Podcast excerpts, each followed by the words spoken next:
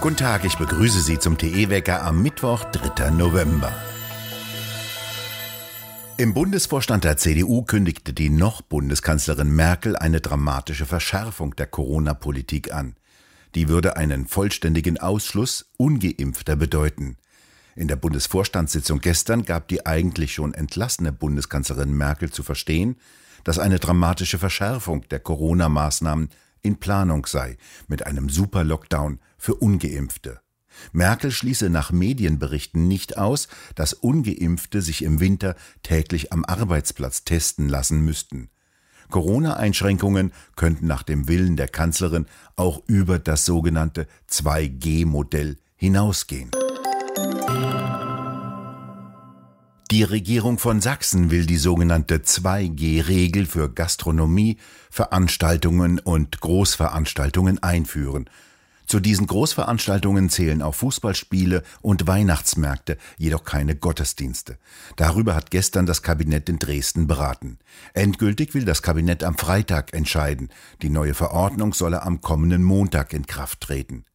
Danach soll es ungeimpften und gesunden Bürgern verboten sein, gastronomische Einrichtungen zu nutzen oder an Freizeit- und Sportveranstaltungen teilzunehmen. Mit dem Lockdown nur für ungeimpfte spalte CDU-Ministerpräsident Kretschmer die Gesellschaft in zwei Hälften, kritisierte der Oppositionsführer im sächsischen Landtag, der AfD-Fraktionsvorsitzende Jörg Urban. Urban weiter wörtlich, wer meint, über 40 Prozent der Bürger diskriminieren zu können, zerstört den sozialen Frieden. Außerdem breche Kretschmer sein eigenes Versprechen, es werde keine Impfpflicht geben, auch keine indirekte. Die Stigmatisierung von ungeimpften sei auch aus einem anderen Grund falsch. Geimpfte können das Virus genauso weitergeben und erkranken. Weil sie kaum getestet werden, bleibt ihr Anteil an der Virusverbreitung weitestgehend im Dunkeln, so Urban. Die ersten Grünen fordern einen Maulkorb für Impfkritiker. Der grüne Bundestagsabgeordnete Kai Gehring twitterte wörtlich, welche Mitverantwortung trägt Talkmasterin Anne Will an der zu geringen Impfquote in Deutschland, wenn sie Impfgegnerin Wagenknecht wieder mal ein Forum in ihrer Sendung bietet? Die grüne Abgeordnete Paula Pichotta meinte auf Twitter, dass Wagenknecht eine Gefährdung für die Gesundheit aller sei. FDP-Mann Wolfgang Kubicki warnte vor einem Angriff auf die Meinungsfreiheit. Bei Pfizer, einem der Hersteller der gentechnischen Substanzen, die gegen das Coronavirus gespritzt werden, schießen die Umsätze durch die Decke. Der US-Konzern erwartet für dieses Jahr einen Umsatz von 36 Milliarden Dollar. Das sind siebeneinhalb Prozent mehr als bislang.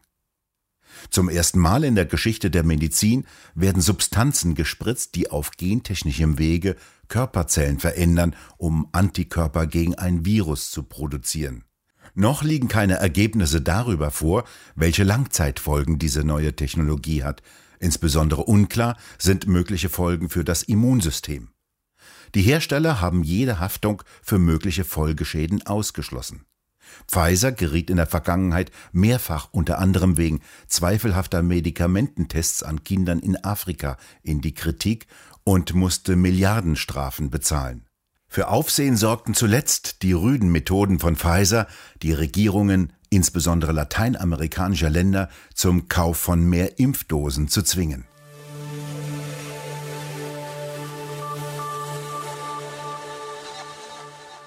Vorgestern ist jetzt der isländische Fußballprofi Emil Paulsen während eines Zweitligaspiels in Norwegen plötzlich auf dem Rasen zusammengebrochen.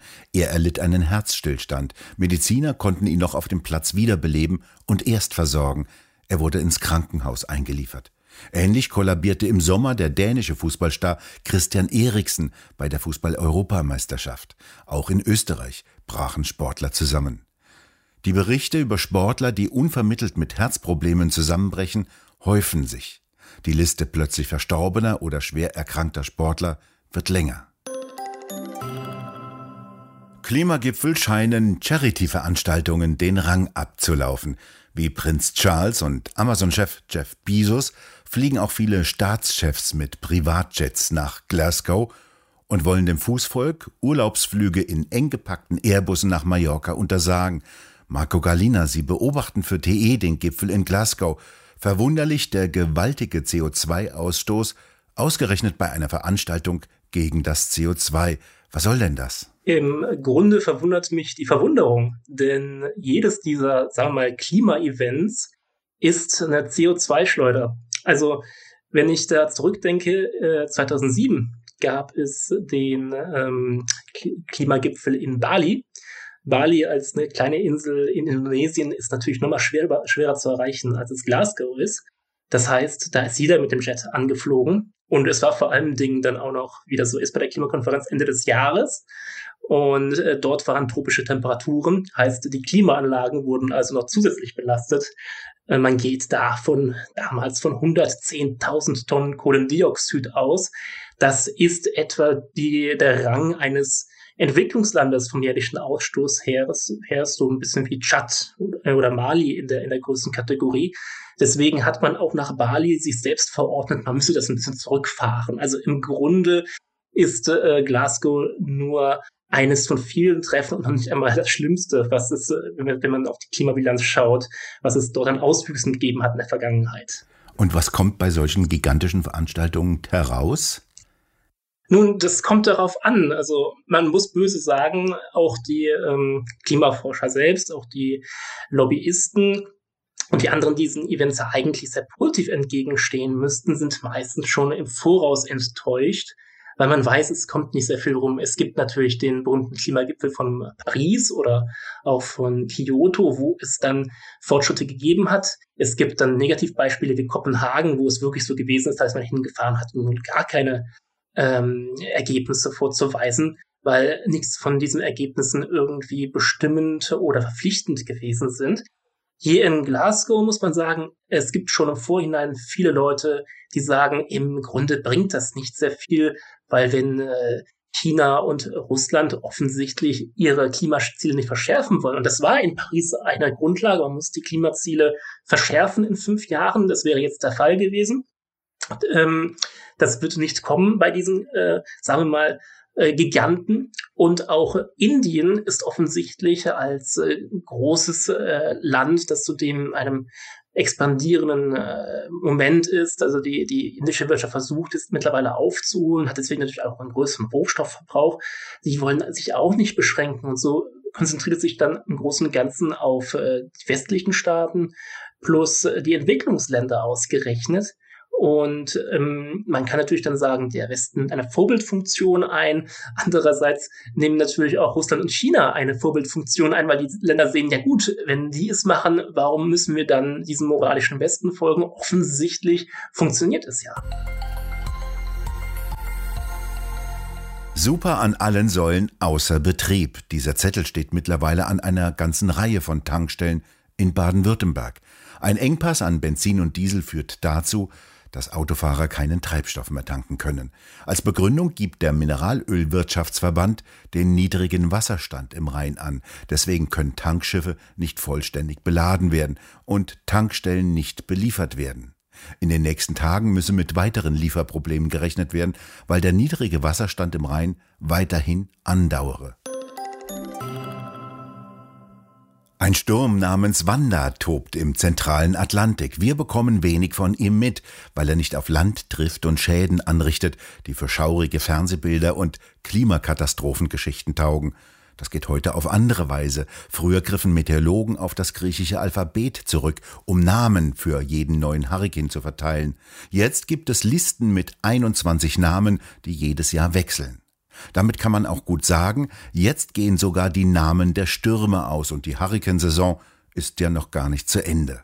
Wanda ist der 21. Sturm in dieser Saison, die noch bis zum 30. November dauert.